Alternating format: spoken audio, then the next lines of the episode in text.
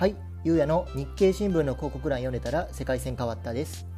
僕はですね、大したことをやってきた人間では全くない一般人なんですけれども、まあ、自分にとって非常にいい人生を送れているなと日々感じているので、まあ、平凡で退屈だった人生がなんで今面白くなってきているのかについてご紹介したいと思います。でもしですね今後面白くなくなってきた場合っていうのは、まあ、なんで面白くなくなっちゃったのかについてご紹介していくと思います。ということで本編に入っていきます。どうぞ。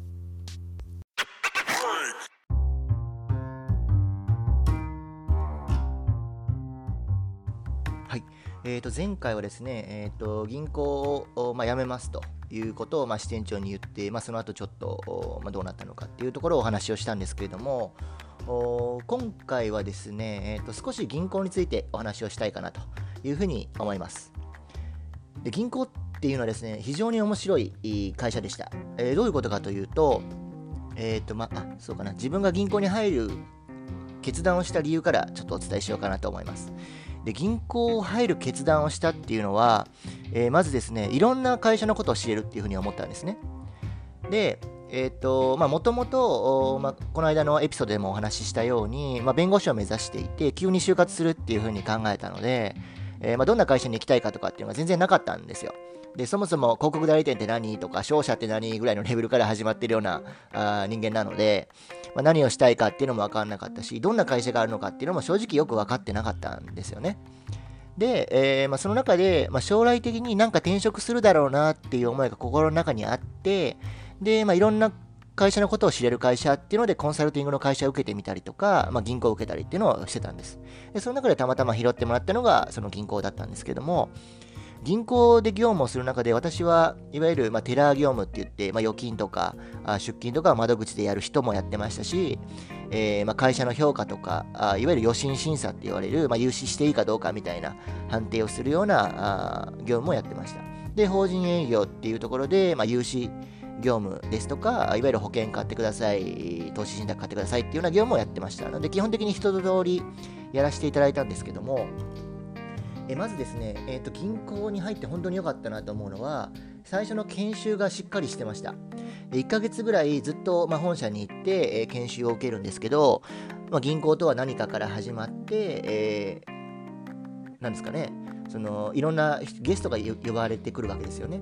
でそのゲストの人の話を聞いてみたりとか、まあ、海外で、えー、いてる拠店長がいたりとかあ,、まあ、あとは話のプロみたいな人が来てどうやって営業するのかっていう話をしたりとかっていうところがありました。で、まあ、そういう話をしていく中であこういうふうに研修受けさせてもらうことで名刺の渡し方一つから話し方一つまで全部教えてもらえるんだっていうのを思ったんですよね。でこれが非常に価値のあることだなと思いましたし本当に感謝をしています。でですね、実際の業務の方でいくと、まあ、すごい、なんていうんですかね、銀行ってブラックボックスというか、どういう仕組みになっているのかって、あんまり、えー、表に出てないと思うんですけど、まあ、すごいそういう仕組み化された部分っていうのを見せてもらえて、えー、面白いなと思いました。まあ、簡単なことからでいくと、まあ、ATM の裏側ってどうなってんのとか、ATM が使えなくなったっていう状況はどれぐらいやばいことなのかとか、あっていうことも分かりましたし、えー、まあ、特に、まあ、これは本当にやらせてもらえたからこそ分かるなっていうのは、まあ、各企業の決算書いわゆる法人営業の人たちが決算書もらってきて、えー、ま融資審査をするような部署がですねチェックをするんですよね。であこの会社は現金がすごい多くて、えー、ま借金も、まあ、あるにはあるけどそんなにえー、ま、変な借り方はしてないよねとか、あ、この会社はすごい資産があるなとか、この会社現金多すぎるぞと、なんか怪しくないかとか、そういう話が出てくるわけですよね。例えばですね、あの資産のところで現金が例えば1億円ありますと。で、他の資産ほとんどありません。で、借り入れもなんかそんなにありませんみたいな状態の会社だと、あれと。この会社現金本当にあんのって話になるわけですよね。どういうことかというと、決算作るときって、えー、まあ、銀行の、ね、残高証明とか取れば、まあ、それは間違いない数字じゃないですか。でも現金って、いわゆる申告ベースなんですよね。だから、いや、金庫の中に1億円ありますんでって言っときは別に現金1億円って書けるわけですよ、書こうと思えば。そういうので、まあ、若干決算をごまかしてる会社っていうのもちょっと言い方悪いですけど、あるんですよね、実際。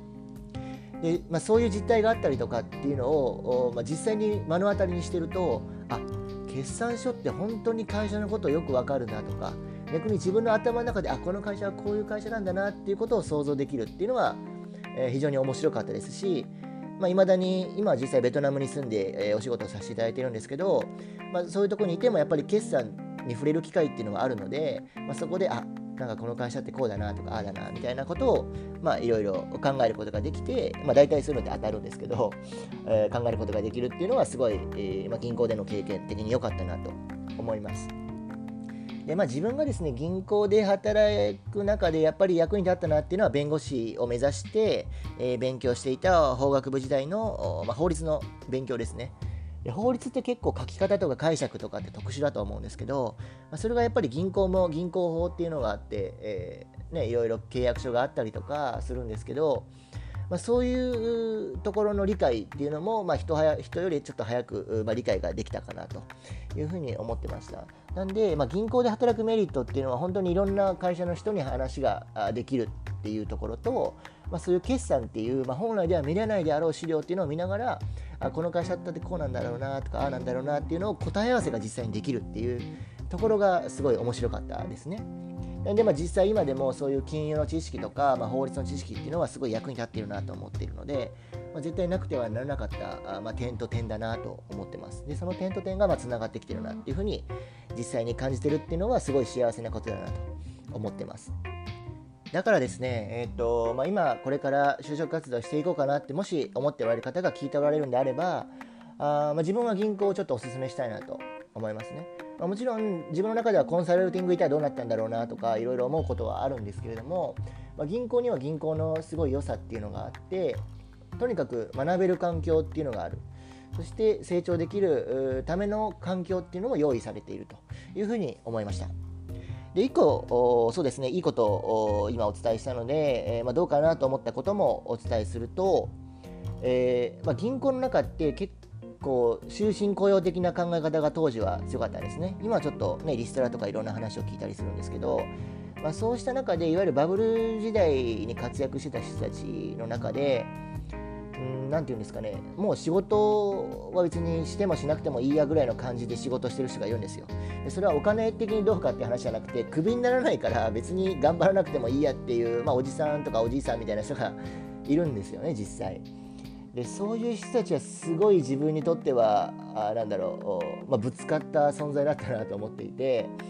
えー、まあ、仕事はもう全部人に任せちゃうとか、まあ、自分の本来の仕事なのにそれはもうそっちでやっておいてよみたいなことをまあ、言ってくる人がいたりですとかあとはもうずっと言い訳をしてなんかよくわかんないことをひたすら喋ってる人がいたりとか、まあ、すごい不思議な空間だったんですよね。でなんだろう、まあ、僕は新卒で入っていたので、まあ、要するにやる気とか情熱もまあまだ高いモチベーションが高い状態じゃないですか。でそこでそういう人たちに、えー、バッティングしたっていうのはすごい面白かったなと思っていてえなんでこれやらないんですかとかえこれでもこういうふうにやるっていう形になってるんですよねっていう話をしてもうんまあでも、うん、ちょっとやっといてくんない？みたいな。あのいや意味が分かんないんですけどみたいな。話があったりとか。別にお客さんのこと考えてないとか。うんあとはもうあれですかね。立場を利用して、まあ、私はもうこういう立場にいるからあなたがやってくださいみたいな、まあ、よくわかんない感じがあるんですよね。で当時はまあ僕自分が新卒だからよく会社のこと分かってないのかなと思いながら一番最初はあ分かりましたって言ってやってたんですけどだんだんおかしいぞって思うようになったんですよね。で未だにおかしいなと思ってるんですけどあのなんだろう仕事にそれで情熱ない人と一緒に仕事するのってすごいストレスなんですよね。で、まあ、それはちょっと若干自己中心的な考え方かもしれないんですけどやっぱり、えー、まあ、意識の高い人とお仕事をさせてもらっていろんなことを教えてもらいながら成長していくっていうのがやっぱり本来仕事としてあるべき姿なのかなと思ってたので、えー、まあ、そういう環境に、えー、環境も経験できたっていうのはあ、まあ、今となってはすごいいい経験だったなと思います。まあ、そうした中でですねすごいいろんな人と喧嘩しましたね他の部署の人と喧嘩しましたしなんかサービス改善とか言いながら支店に来てひたすらなんかイチャモンつけてくる人にものすごい勢いで切れてしまったりとかあとは他部署の課長支店長はもちろんですけどあとは副支店長とかもうみんな切れてましたね僕は。で、まあ、出世を考えるとそんなのってありえない話なんですけど、まあ、結局、まあ、最終的にその人たちからすごい信頼を得たんですよね。で僕が切れたっていうのは、まあ今、今思うとそんなによくなかったなと思って、まあ、ダメだったなと思うんですけど、まあ、そうした後に一番よく分かったのが辞める時にですねみんな電話くれたんですよねメッセージくれたりとか。で銀行って、まあ、23年に1回、えー、違う支店に行ったりとか本部に行ったりとかっていういわゆるローテーションがあるんですけどそれをした後でも誰かから話を聞いたのかえやめんの？みたいなところから始まってでもなんかすごい期待してたしすごい出世できると思って、ね、みんな話もしてたからちょっと残念だけど頑張ってねっていう話をみんなしてくれたんですよね。でその時にあなんか頑張っててよかったなっていうのとなんかすごいその時にああの時切れてしまって申し訳なかったなっていう気持ちが込み上げてきました。でまあ、そういうネガティブな部分もあるんですけどもやっぱり、えー、自分が正しいと思うことはちゃんと表現して言っていくっていうのはあ、まあ、信頼を獲得していく上で大事なのかなというふうに感じた瞬間でした。はい。ということで、ちょっとなんか変な感じに話をしてしまったんですけども、